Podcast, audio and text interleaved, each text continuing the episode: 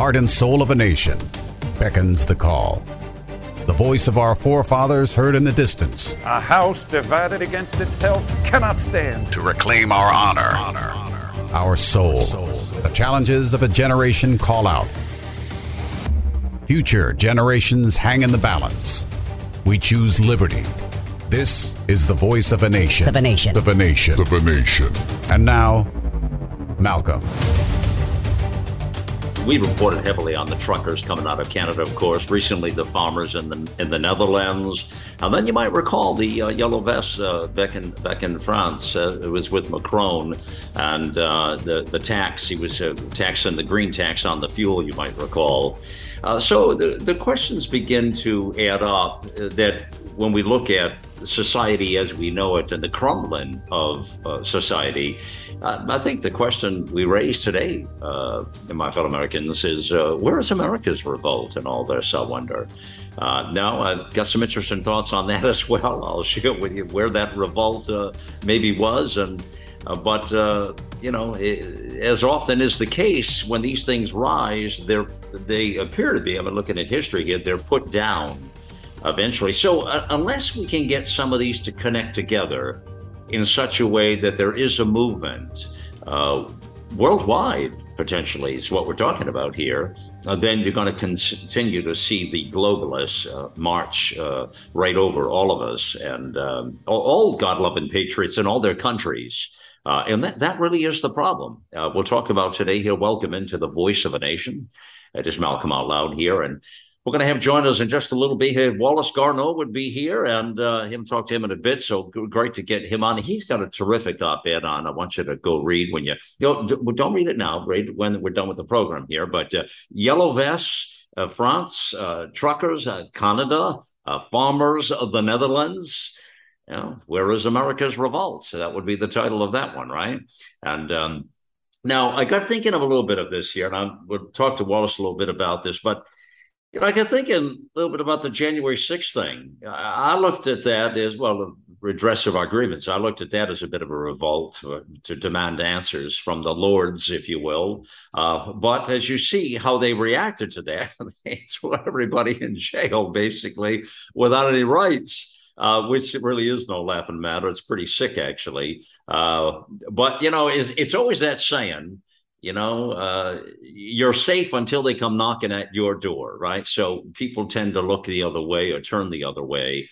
And, we speak pretty loud here about these things. We're not looking the other way. We bring it up.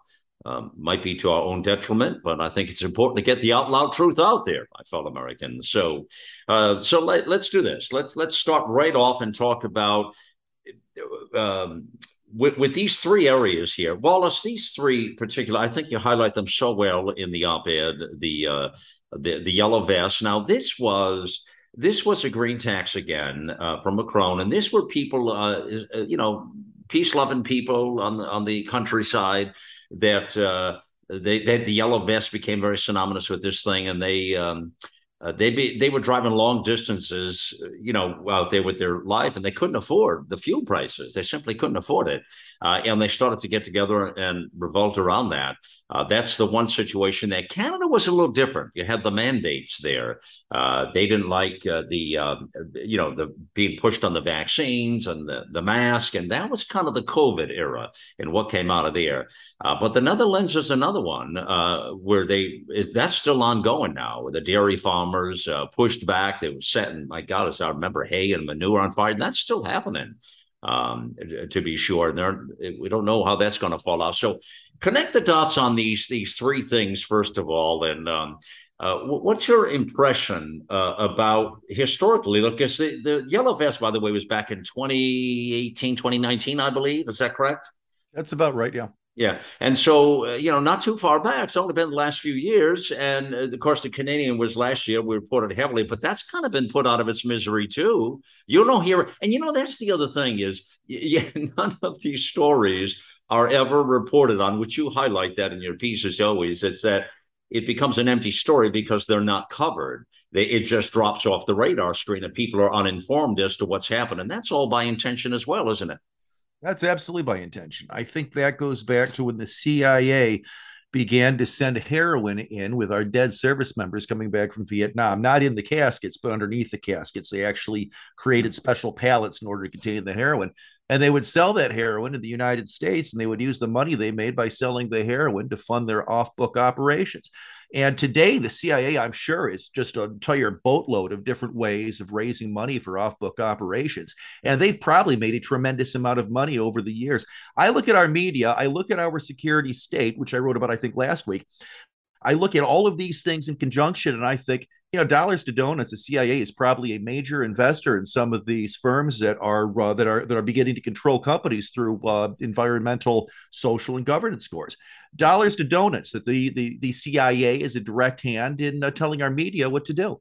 It all looks orchestrated. And when you see the exact same stories getting skipped everywhere, and you see the exact same narrative being pushed everywhere, and you see science being absolutely, you know, it's like we have the Pope again. And he says, wait a minute, this isn't the science. It doesn't conform with the Bible, except now it's a political ideology. It's got nothing to do with the Bible. When you see all of these things and they all seem orchestrated, at some point, you got to look at it and say, you know, Occam's razor, the simplest answer probably is the correct one. And the simplest answer is it is all orchestrated.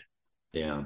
The ESG, the environmental, social, and governance, the scores there, it's all under this, like you say, equity, diversity. It's all a diversion sort of game that's being played out by, I mean, the globalist elite. There really is no other way to look at it. And the really sick thing about this, Wallace, is that the people it hurts are the people who are believing the smoke and mirrors game, which is really the 90% of people. They're the ones going down on this. The betters, the lords, are surely not. They'll the benefits. And we'll talk about how to cut that off at the pass, because you had a couple of thoughts in your piece that got me thinking again of how do you begin to connect the dots and push back. Let's talk specifically about these three areas. Now, what happened to the back to the yellow vests in France there, it was a story back then, but it faded quickly. Anything become of that at all historically last few years? You mean the yellow vests? Yeah, yellow vests, yeah. Yeah, nothing really became of that. The French were able to suppress the yellow vest protests after several months of protesting. And that's pretty much, as far as I know, that's pretty much quiet. And there were some big numbers there. Let me interrupt you a minute. There's some big numbers there. We're talking, they were about 250,300 on the streets at one point. Oh, absolutely. When you start messing with people's lives and livelihoods, you get their attention. And Some of the things France was doing, you mentioned the gas tax. Some of the things France was doing were starting to really, really, really affect people's lives and livelihoods. And It's the same thing in Canada and the same thing in Netherlands. They're starting to have major, major effects on large groups of people. And people naturally are pushing back on that.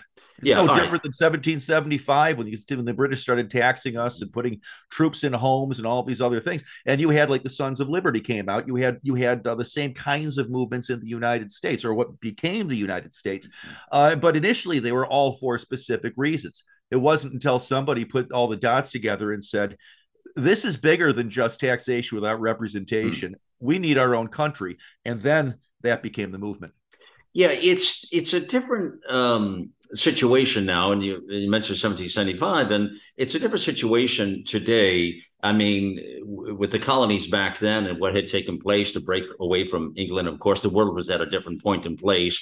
But now, after the most successful country rising being the United States, we're dealing with our own oppression here and what's being pushed back here. I mean, this is the golden egg right here, the United States. If you take the U.S. out of the equation, the rest of the world will fall right in line. And I don't say that is, Wallace, I'm not saying that to be egotistical in any particular way, not to my friends around the globe, but it's just the might of the USA is very clear within all that. I think the rest of it just falls into line. Is that an accurate statement?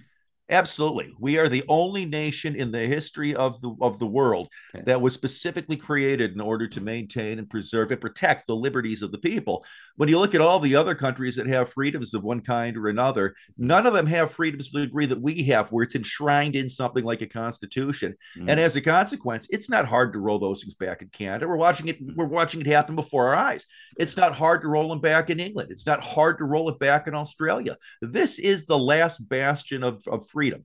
And if we fall there is nowhere else to go. Now, I love your reference a moment ago. You really hit a nerve with me talking about the way you phrased it. I got to get those words again from you. But speaking of our commitment to the world, the United States, you know, I get thinking about that. And, you know, I look at our country as God's creation. It's an amazing paradise. That's why I always tell folks to count our blessings. I mean, we're, first of all, we won the lottery. If you're born here, or even if you moved here at some point in a younger age or whatever, I mean, America is very welcoming. And our immigration, other than the broken system, I'm not talking about that today, but immigration as a whole, that is the right way, is an American tradition. It has always been. That's the origins of our country. It's what America is made out of. It's the beautiful country of diversity and thought. And, you know, so but it's all changing so rapidly and so fast. And all these things that made us great are being used against us. But the way you just worded it, it reminds me of the fact that we are God's gift in that way as a Christian nation. And as kind of, you know, and I it's a caveat kind of thing, because it's like, you mentioned someone like almost like protectors of freedom, Wallace, you know, around the world, right? That sort of thing. But yet that's one thing over here. We're not talking nation building over here or push, which I don't go along with, or pushing our form of democracy onto everybody, whether they like it or not, because that's not what our position should be. And yet our people have done that here. Our leaders have tried to do that, haven't they? Well, it's one thing building your own nation, and it's another thing trying to forcibly build another nation with other people in it. I look at Iraq, for example, was knocking Saddam Hussein off a bad thing? Probably not, but we should never have tried to rebuild Iraq. We should have just knocked it off and said, if you guys put somebody else like Saddam up as your leader, we're going to knock you off again. So you might want to consider that. Just leave them alone. Let them build their own nation. Yeah, Iraq's a good example, actually, because we screwed it up there big time in Iraq. Right. But yeah. Go ahead. What we're trying to do here is we're trying to rebuild our nation in an image that it was that the American people never really wanted. More and more American people, I think, are starting to want that. And again, I think a lot of that is because our media is all one voice. When you hear the same things over and over and over again, they'll start out with a lie, and then they begin criticizing people that do not believe the lie. Pretty soon they start using that lie as if it's true, and then they start building more lies on top of the first one. And that's where we are. We're at a point now where there are a lot of lies that have been thrown out there for so long that a large number of people just assume they're true. And now they're telling other lies that in order to be believable, you have to believe the first lie. And that sadly is where we are. They're trying to mold the public's opinion around this whole globalist movement. Mm-hmm. Yeah. Environmentalism is playing a really, really big part today. They seem to think they found their sweet spot to destroy the free world. And it seems to be a lot of it's around environmentalism, which pulls in fossil fuels, of course. It pulls in this whole green energy and the war on energy, even electricity and things. None of it makes any sense. And you point some of that out in your piece as well, which is really terrific. That a lot of the things they're putting forth as an answer right now are actually going to be a cancer. They're not going to work. They're not going to pay off. It's all a bit surreal, but people don't really pay attention. Would you also point that out? People are not paying attention. They're probably busy with their lives, or they don't give a rat's ass, either one or the other, but they're not really paying attention to all this. And that's really the cancer. And the other thing you mentioned, which I mean, is the media. And it's constantly that part of the story, which irritates the most out of me, is the media in this country, the fourth estate. It is our cancer, Wallace, that is going to take us out. Absolutely it is. I don't think people... But you said it was environmentalism. I think it's important that we note that it's not truly environmentalism. If it were truly environmentalism, then they would be trying to make the environment a better place. And that's not what they're trying to do. Now, you look at Germany, for example, and when Germany was getting 50% of their energy, or their electricity rather, off of recyclables or off of renewables, they were actually using more coal and more natural gas and creating more CO2 than they had been, and they were just burning natural gas and coal. So the notion that these renewable energy sources are in any way an environmentally positive thing. You look at the mining that has to go into play in order to get the batteries, and you look at the windmills, which are non-recyclable, the blades. And when you look at this, the true environmental impact of all of it, It is not truly an environmentalist movement at all. It's actually going to destroy the environment. Mm-hmm. It's going to increase CO2 production. It's a never-ending fraud of they're actually going to try to create the catastrophe they're claiming to protect us from. It's all a fraud. It's not environmentalism at all. Well, and we're all over this topic, as you know, on the platform because of the scientists we have associated with the network. And but this is a topic that is very rich at America Out Loud. Exactly what you say there. They use the word environmental. But like everything else, it's a bait and switch. I mean, it's a constant shell game that's being played here of narratives that are thrown out there.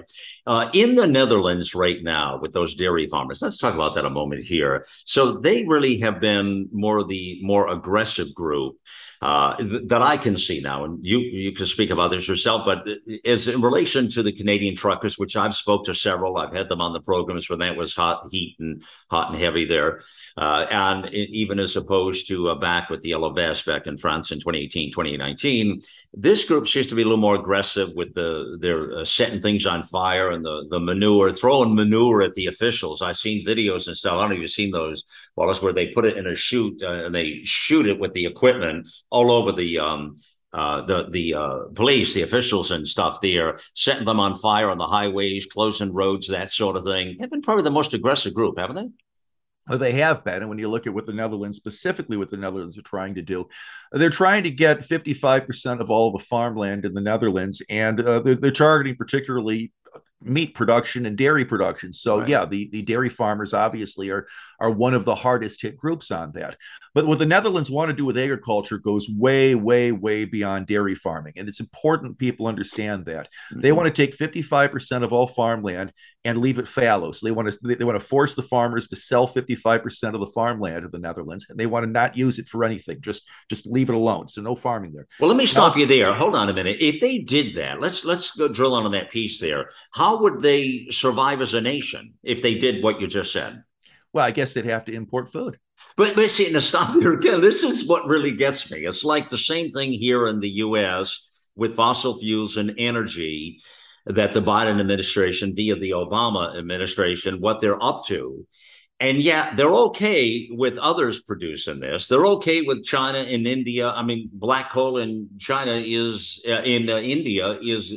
We just had a great piece on it, is doing gangbusters right now, record numbers everywhere. These people have billions of people on the planet between China and India, and they're accelerating the whole process, Wallace. They're not cutting a darn thing back.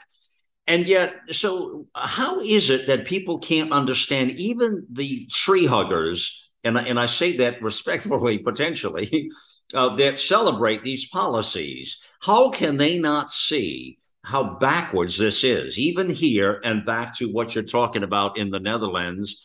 It makes there's no logical sense to this, is there? Well, you're right. There's no logical sense to it. But when all of the information that you have access to is propagandized and much of the information out there, you know, people just they don't know and they don't really have access to it. The media doesn't talk about it. I think most people, they just want a handful of things. They want to live the American dream, you know, maybe have a house someday, be able to raise a family and feed their family. With a car or whatever. But they also, I think most people want to be good people. And so when you tell them, here is how you can be a good person, and you take away all of the information that allows them to look at that logically and deconstruct it and try to determine, does that truly make me a good person? Well, yeah, getting rid of all fertilizers might be good for some aspect of the environment. You know, your lakes aren't going to grow over with algae so much and whatever.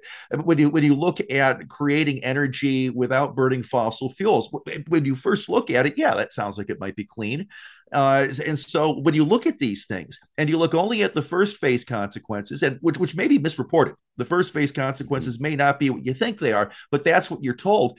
I think most people are very happy just to sit back and say, I'm going to be a good person. I'm going to allow these things to occur.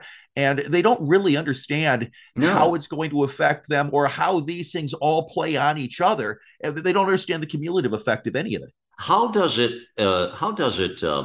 impact the world in a positive way if things are being accelerated in India and China? If there's no cutback, they're actually jumping it up. They're doing more. How can people here, look at what Biden is doing, and we've got to import now because we can't export. We can't even get by on what we got. So we're out kissing everybody's ass to try to get stuff in here from our adversaries. How can anybody look at that and not come away with the same conclusion we're coming away with? In other words, how is it that it's okay for other countries to do what he's trying to cut out here? How does that make the world a better place? Well, it's actually worse than you're making it sound, because when people bring up the fact that India and China are ramping up their coal usage and what have you, the solution we hear back from that is, well, we just have to redouble our efforts because now they're burning more coal, so we have to do even less. Wow. So it's absolutely ridiculous. I mean, they're putting us back to the Stone Age at that point. They will dismantle this country. That will clearly happen. I don't think people understand how dangerous this Biden administration and policies are. And it's not Biden. You know, I always, when people say Biden, they're thinking, you know, let me say this. The name Biden, being Joe Biden, gets a lot of credit for something that he really isn't the one that should get any of the credit. It's the people behind Biden that are, and that needs to be said. I mean, we use the word Biden like he's strategically doing all this, like he's the most, amazing talent in the world to be able to take the country down. Like, this is not a damn thing to do with Biden, really, is it? I don't even think it has to do with. I think the two groups that have the most control in our country today are probably the administrative state, which, yes, the president is technically in charge of, but most of those people are career bureaucrats. They don't change positions when the president changes, and they're unionized. So it's very, very hard to get rid of people, even if you have cause. You know, we saw what happened when Trump was president. The administrative state just kept throwing poop at him and doing everything they could to undermine him and his agenda. And now Biden's there, and they're very happy because they can do what they want to do again, unfettered. But, you know, they don't change because the president changes. And as a consequence, while maybe officially the policies change, that doesn't mean things are changing where the rubber meets the road. So the administrative state, I think, is far more authority than the president does, because they just don't have to listen to him. And then you look at the security state, and you look at the potential that the security state may have a tremendous amount of input over our media and over our access to information. And then you look at the way the word science is being misused in order to represent things that are absolutely not scientific, in order to ridicule people that use actual science. And in some cases, you know, they're affecting the lives and livelihoods of real scientists because they won't toe the line. And you look at all of this, and again, you see how it's all directed in the same direction. And yeah, it's not Joe Biden. I don't think it's even the presidency. This is a whole hell of a lot bigger than that. Yeah, it's not. I agree with you. It's not just about him. It's not even the presidency. No, there's a bigger, something bigger happening here, to be sure. With the Netherlands, that is still ongoing. I was just reading a piece, in fact, in the New York Times on this, which is a big write-up on the Netherlands. Dairy farmers in the Netherlands are up in arms over emission cuts. Just a few days ago, actually. And what do you see? What's your? I mean, is this just put down like the rest of them, or do you think? I mean, because the farmers out there, they know that this is a death sentence. What the government is, imploring them to do. They know that it's not going to work.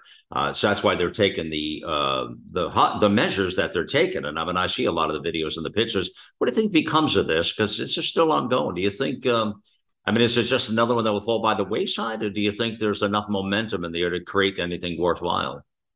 I think that the farmers in the Netherlands will eventually be suppressed, just as every other group has been. And I think each individual movement is going to be suppressed.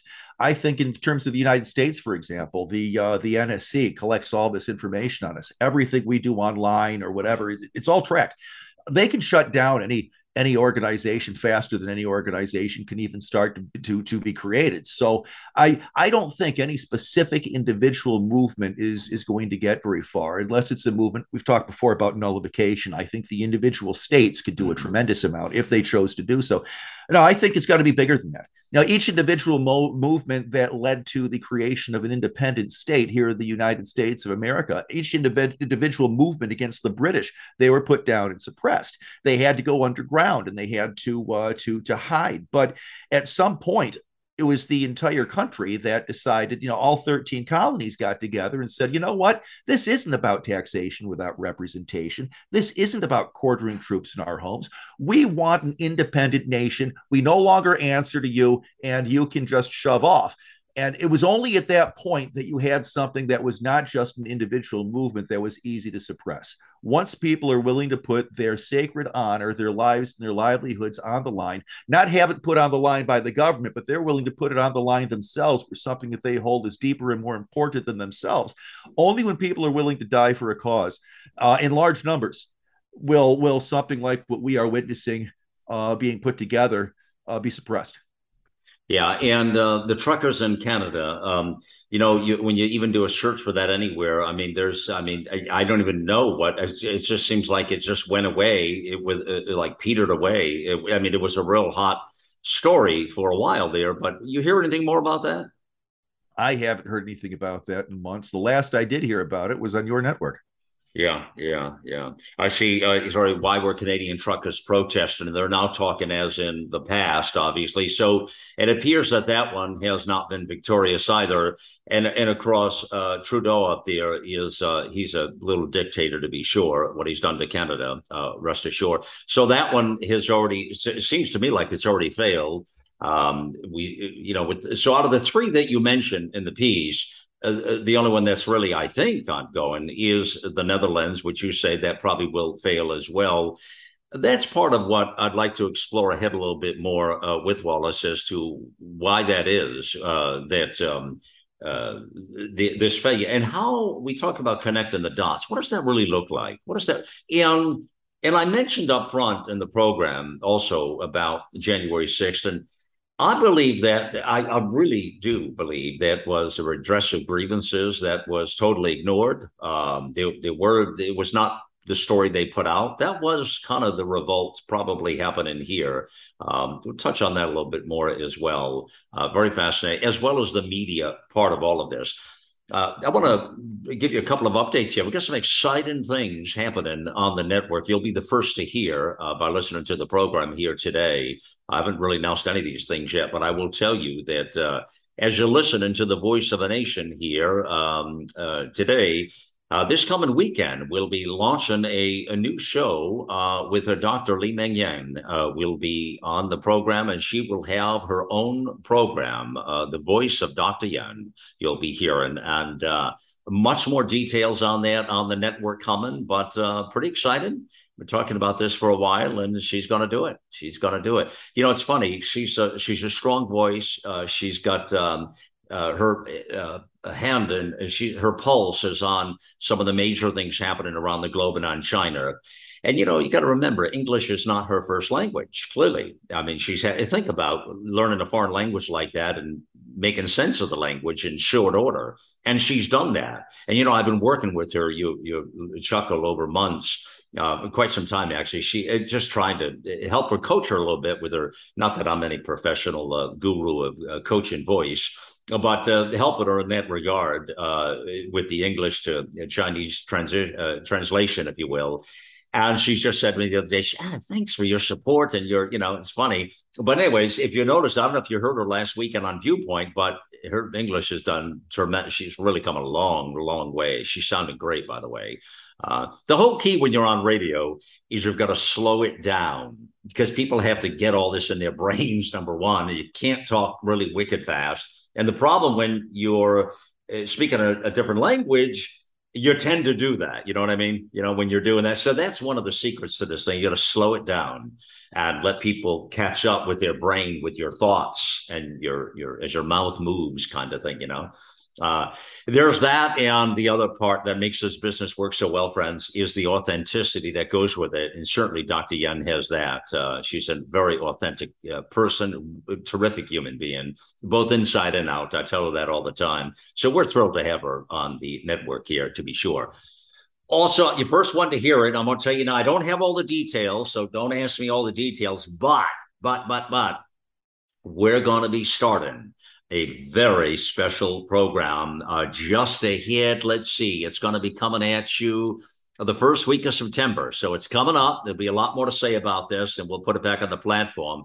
I'm going to be doing a very special a series of programs over 2 months with Dr. Henry Eadley. And he'll be joining me on The Voice of a Nation here. And I'll tell you what, you'll hear all about it, the name of the program, the series, and what we're going to do. And I'll tell you, it's going to be very cool. I'm going to be using myself right here, yours truly, as a guinea pig, and go through helping as many people as we can to get back to health in a post-COVID world, not just people who are struggling with long COVID and that sort of thing or vaccine injuries. I'm not talking about just that, although that is a component. But I'm talking about those of us who want to lead a really fulfilling and worthwhile, healthy life. We've got over a couple of months, a very unique program we're going to be putting forth to combine what you put in your body, fasting, how to do it, when to do it. And I'm going to go through the process. I'm going to be sharing some, well, probably more than I would like to share on here, frankly, details about myself.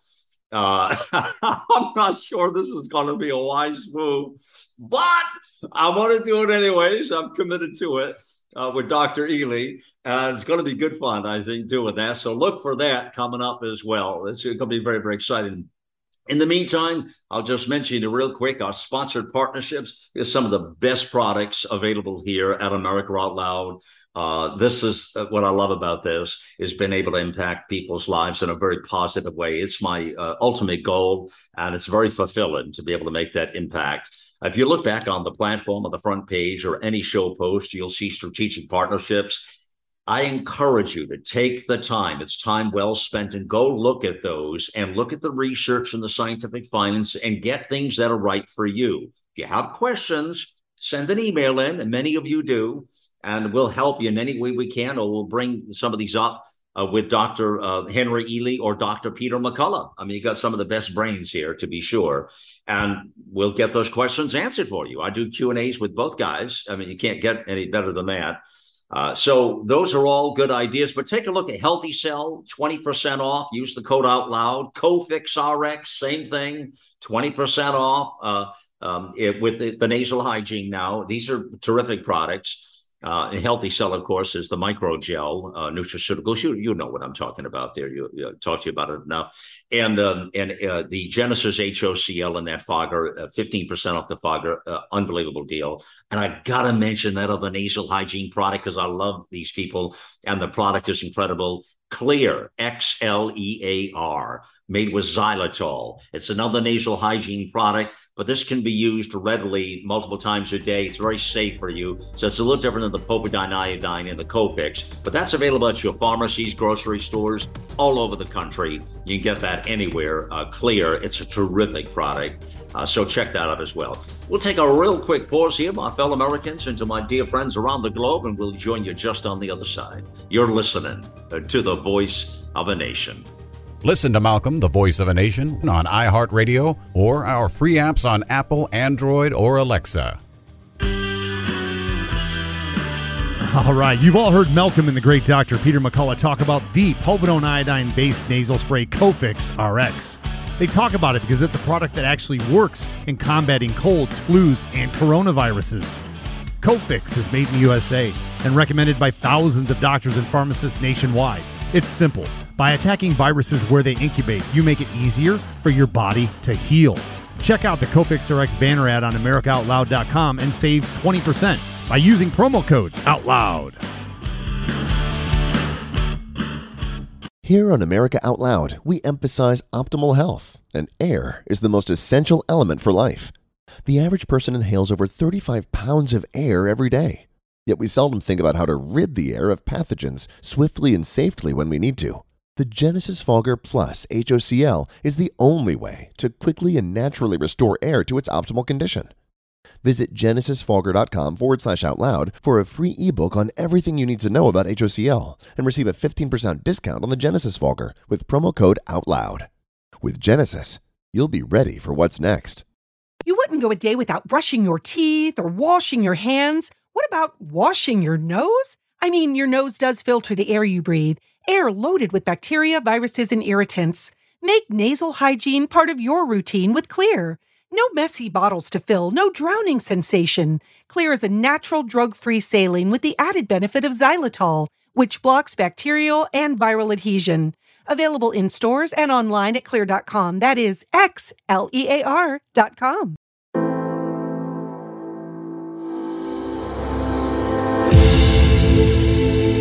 my fellow Americans. This is Malcolm Out Loud. You know, a few years back, I was in corporate boardrooms offering counsel to business executives worldwide. It was important and demanding work, but out of the corner of my eye, maybe like you, I was watching some dangerous trends in our nation. Marxist teachers and professors brainwashing our children. A media that was not just biased, but complicit and overtly partisan, an offshoot of the Democrat Party even, and the progressive culture that was shutting down even violently any voices that challenge these radical ideas and tactics. Well, AmericaOutloud.com was born at that very moment. Well, it was a challenge I could no longer ignore, and I joined forces with some of the nation's most influential voices to bring you the real news and discussions that Americans need to hear at this crucial crossroads in American history. It is a fight for the soul of humanity. America Out Loud Talk Radio is the voice of liberty and justice for all.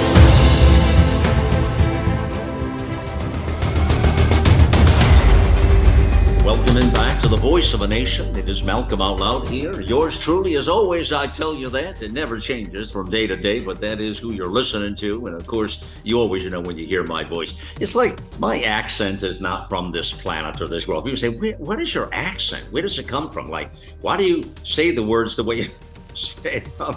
Well, must have been because I come from another planet somewhere, some far distant place, potentially. But yeah, it's just a combination of my upbringing around the world and the travels. And I don't really come from any particular area that people could say, well, that sounds like that.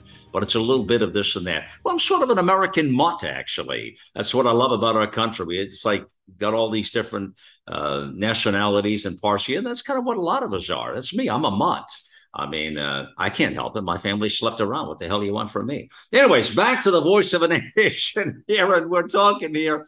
Big story today on this. I just wanted to take this topic here. First of all, the op-ed. Yellow vests, France, truckers, Canada, bombers of the Netherlands. Where is America's revolt? Let's start right there right now. Wallace Garneau joins me back here. By the way, Wallace's book, The Way Forward, Lean Leadership and Systems Thinking for Large and Small Businesses, is in the America Out Loud bookstore, which has totally been redone. If you haven't seen it, great new database there. Selling a lot of books in that bookstore. Check that out. And you can also get that if you go to his author under Our Team. The book is right with this profile as well there, by the way. We've just added that whole new feature, so really super excited about that. Now, I want to ask you right there about where is America's revolt? Now, I want you to talk about this. I've referenced it twice. I referenced it up front in the program and just in a moment here at pause, Wallace. I'm guessing, and you'll tell me your thoughts otherwise, but I think potentially that sixth was, I always call it references, the redress of our grievances, but I think that was sort of the beginning of some sort of revolt. Of course, it tied to other problems. People were very frustrated in the country. They weren't happy with the election, but they were happy with a lot of things. They weren't happy with all of the attacks against the prior administration and the multiple impeachments and the multiple 25th Amendment charges and the multiple egregious things that happened over a period of four plus years. And I think you've seen them take it out on the system that day. That's the way I see it. Was that kind of sort of in some peculiar kind of way an attempt at a revolt here, do you think, in compared to these other markets? I don't think so for two reasons. The first reason is the FBI investigated that into the ground. And I know Congress is looking at it as an insurrection, but the FBI investigated it into the ground and said in no uncertain language, it was nothing more than a spontaneous uprising that happened to have to get into the Capitol building. So it was not really a revolt. It was a spontaneous uprising. And it was also in reaction to a specific event, which was an election that many people felt was fraudulent. And they did smell to high heaven. So, you know, there's that. But it was still over a specific event. And I think any movement that is based on a specific event or a specific law or a specific government action or anything like that is doomed to failure, because the government can always retreat a little bit on one thing. And then the revolt goes away and then they double down again. So it's only when it becomes something larger than that that I think it really gets traction. Well, let me jump in now. That could have gotten larger, obviously, but the right away they circled the wagons on that. But that could have taken off. I suppose had they actually overthrown the government of the United States, it could have. But I've seen absolutely no indication that that was even their intent. I mean, for the most part, they were just walking around taking selfies in places they're not supposed to be. Yeah, that's a good point. And I hear you. And then they cracked down on that. Yes, we see Dr. Simone Gold, who we talked about on the platform. She's actually serving right now a 60-day, I believe it is. Don't quote me on the exact number, but it's a 60-day, couple of months in prison. She was obviously in the frontline doctors, and in the pandemic, she got under the skin of the left, to be sure, and supported hydroxychloroquine and ivermectin, all these things that save lives. Shame on her, right? I mean, come on. And she just happened to be in the wrong place at the wrong time on January 6th and at the Capitol. And she was actually arrested for that. And so they went after a lot of people like that, Wallace, and they really came down. That's kind of the Pelosi in this thing. I mean, she really is. How would you describe Pelosi as a leader, actually? You put the adjectives out there. How would you describe her as a leader? Drunk. What's that? I said she's drunk. Describe her. I wouldn't describe her as a leader at all. She's the effective leader of a party, I think. But she's also the follower of a party, because she is a party that is now. There are really three parties in the United States at this point. You have true conservatives, right. You have the radical left. And then you have this uniparty where the left and the right play the shell game, where they pretend to be against each other. And then at the end of the day, Mitch McConnell caves. You know, it doesn't matter how many runs he's up at the bottom of the ninth, he's going to cave in. Well, let me hold you there now. The left and the right that you just talked, the uniting of that what you're calling the third party, whatever you want to call them, that really is the problem, because that's a diversion right now in our nation as the globalists take power. This is the left and right. In other words, the Democrat and the Republican constant fight, that really is being used right now as they steal the farm, don't you think? Well, I think Republicans have, to a large extent, gotten rid of the uniparty members within the Republican ranks. But I think you still have a lot of uniparty people in the Democrat Party. And you've got the extreme left, obviously, like Alexandria Ocasio-Cortez. The Marxist left. Yeah, the Marxist left. And they're not a part of that. And obviously, the conservative movement, the modern conservative movement, is not a part of it, which is why we're hated so much, by the way. The extremists on the left are kind of looked at still, I think, correctly as fringe that won't really have any power. It's the conservative movement, the modern conservative movement, that is large enough and gaining traction. And you look at that, you're like, that's not uniparty. And there's rain there's gold in those hills. There's a real movement there. And that could be dangerous. So that gets attacked brutally. Yeah. But the uniparty still exists. And I think that really is what Nancy Pelosi. Do you consider yourself an extremist? I don't consider myself an extremist. I don't think that my political. I think I'm very much. Do you consider me an extremist? I don't consider you an extremist. I think that we're both very much Milton Friedman's school of thought, and he was very, very mainstream conservative. You know, if you stand at the same point though, when everybody else moves, at some point your point is no longer. You know, if people in the middle let's look at Bill Clinton in 1992, Mr. The era of large government is over. He would not be a Democrat if he ran on that platform today. Yeah. Everything is shifted left. And as a consequence, a true conservative on the political right, somebody who truly loves the Constitution. Yeah, you do start to look a bit extreme once everybody else moves far enough the other way. Yeah, your point is right about Bill Clinton. However, he also, when you say he wouldn't be a Democrat under that, that's the problem, actually, because he would go for more of the extreme policies. That's what's happening now. But it's actually, even look at how, well, under this guise of Biden, we talked about the guise of the Biden name and how it's being used.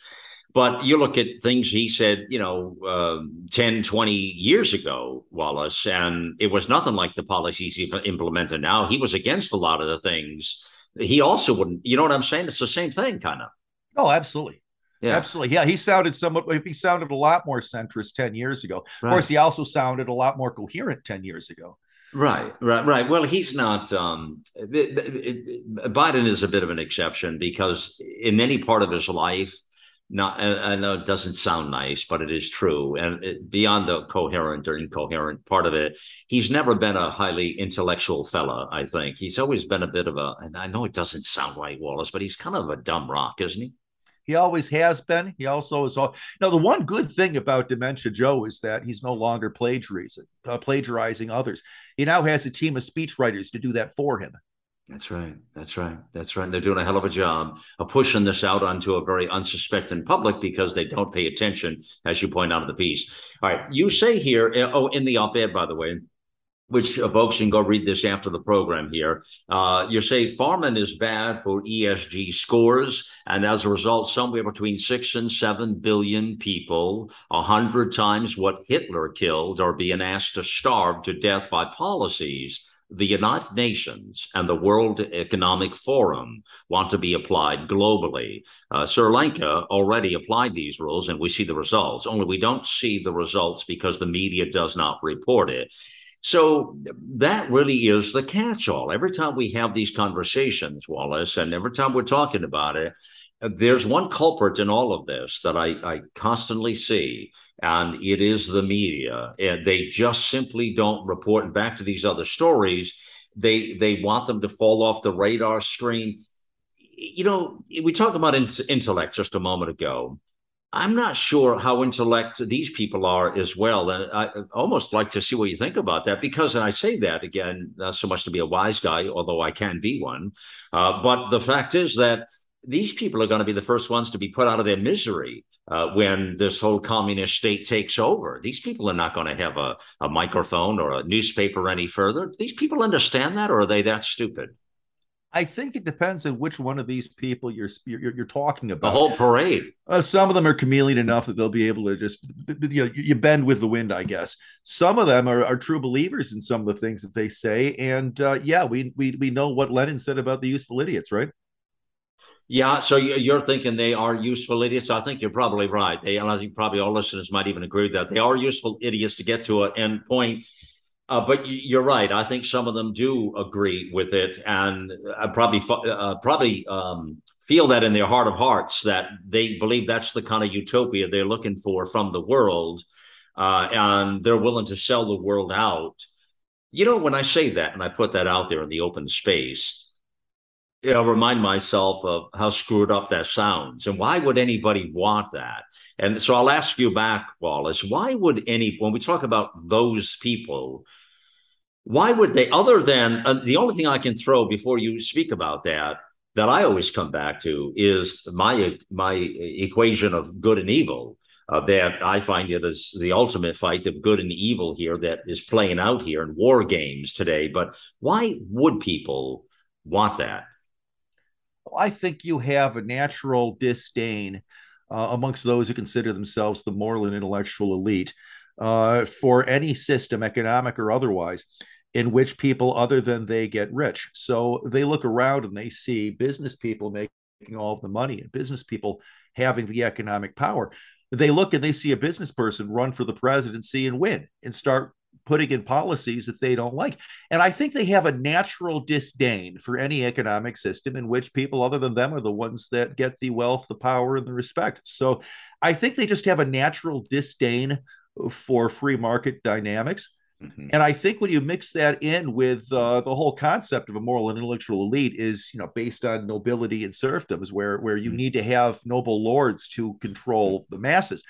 And when you believe that way, that people, for example, if left alone, they're not going to buy food, they're not going to be able to take care of themselves. There are large numbers of Americans who are incapable of living unless they are told what to do. You have to give them food stamps, for example, instead of giving them money, because otherwise they're too dumb to buy food.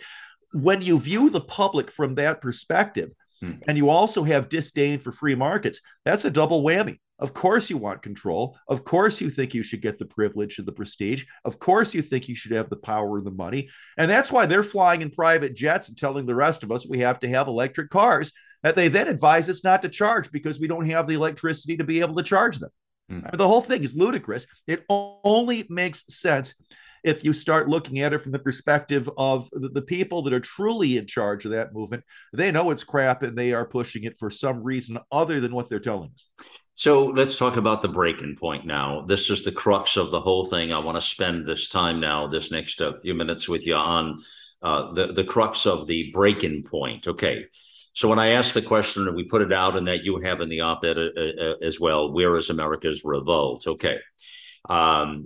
You talk about this, and the one saving grace we have is that some groups are being affected enough to take notice, such as the Yellow Vests in France, the truckers in Canada, and the farmers in the Netherlands. There is always the hope that enough groups get angry at the same time that they force a real and lasting change in direction. Short of that, true patriots the world over are nothing more. And you get into it. You talk about sharpening the swords in the battle, and you talk about the Camelot and all of that. But then you say, we are very likely witnessing the end of our republic. Here's the dire warning right here. This you just let this reap into your soul. It's the point I want to get to. We are very likely witnessing the end of our republic and the end of Western civilization. If that happens, our future will look remarkably like our distant past, with lords and ladies in the lap of luxury ruling over a bunch of starving serfs. Who are the lords? Well, not you and not me. You and I, dear reader, are serfs, if we are lucky. More likely, we are in the 90% that there will not be enough food to feed, which was a lot of the point of this piece. So if we talk about that one saving grace, I want to touch on that a few moments with you now and talk about what it would take to change this, because, you know, it's the glass half full, glass half empty kind of thing. And are we witnessing the end of Western civilization? The public say, well, it's a tall order. How do we save this thing? And then trying to connect the dots of Yellow Vest and truckers and farmers with, you know, people that just want to talk about their grievances. How do we connect all of that into a movement? When is that what it would take to change this tsunami that's headed our way? And is it doable? Well, let me ask you this. What would happen if the Yellow Vests, the truckers, and the farmers all had their strikes or their protests at the exact same time? Mm-hmm, mm-hmm. They did not congregate anywhere, so there was nowhere to to put them down. They just stopped doing their jobs. And they did that not just in France, Canada, and the Netherlands, but in all countries, or at least, you know, a bunch of countries. And it wasn't just Canada's truckers, it was all the truckers. And it wasn't just farmers in the Netherlands, it was farmers all over the world. And it wasn't just the Yellow Vests in France, it was people who wear yellow vests all over the world. What would happen if vital industries, people just said, you know what, until you change direction in a meaningful way, we're just not going to work anymore. To hell with it. We want new governance. Right. We want it now. And until you give it to us, we're just not going to do anything. There's going to be no shipping. There's going to be no food. There's going to be nothing until you give in to it. Here's the problem. Now, I got a clear vision of what you're talking about here. The problem with all of this is people lack the courage. They lack the courage to be able to make those changes in their lives, number one, or be willing to do it for a multitude of reasons, for their future generations, for their lives, for their grandkids. I don't know. They lack the courage. And I say that because when the Canadian truckers really took storm and it was really in front of us, I mean, they were doing a hell of a job out there, our brothers and sisters to the north in amazing ways. And I had them on the platform, those truckers, and we talked about it. I was really in awe of what they were doing in pushing back against Trudeau and his Marxist government with those vaccines and masks and all the crap that they threw at them. Which they knew. And I wondered, Wallace, at that point, where are the American truckers? And then I heard some little things. Well, they're trying to organize, or they're going to get a few trucks. What the hell is that going to do? A few trucks to, you know, whatever, you try to get to the outer belt of D.C. or whatever their state capitals or whatever it was. They kind of changed it up. But, nothing more became of that. And it was never some big movement here. So what is it that, I got to tell you, in a weird sort of way, I didn't say this, but I was a little taken back and probably a little embarrassed. The fact that we talk about American exceptionalism and the courage of Americans, and yet I think we ended up being a bunch of pansies as the Canadian brothers and sisters went to fight for their freedoms. And we sat here with our hand on our ass and we didn't do much of anything. Talk to me. When you look at the early 1700s, before 1775, when the Continental Congress actually started to fight a war, in 1776, when the colonies declared independence, there were a lot of small movements, each one of which was suppressed. And it was the exact same thing. Where is this colony? Where is that colony? Where is that colony? How come, each one of these movements are getting put down? And the reason is they were too specific. They were not people that had enough. And it's the same thing here. None of the movements that we've seen so far have been people that have truly had enough and that have been willing to make it a very different kind of movement. Declaring out, I want independence, that we are now an independent country, is a very different kind of thing than was saying we want fair, we want representation. So it took Thomas Paine writing a pamphlet, but it also only took Thomas Paine writing a pamphlet. And all of a sudden, it was a very different kind of a movement because people looked at it and said, yes, we need to run our own country, to hell with England. Mm-hmm. And we need the people. And my question is, how bad does it have to get? Exactly. That's it right there. That's it. Right. That's what it boils down to. How bad does it have to get before this is important enough that you are going to demand new governance? Yeah. You took the words right out of my mouth as I was going to say back to you. How bad does it have to get? That's exactly where I was at. Where are we in the collapse point of the measurement of this thing to where we fall and then say, okay, well, it's time we better do something. How far off we are from that moment, you think? Take a guess.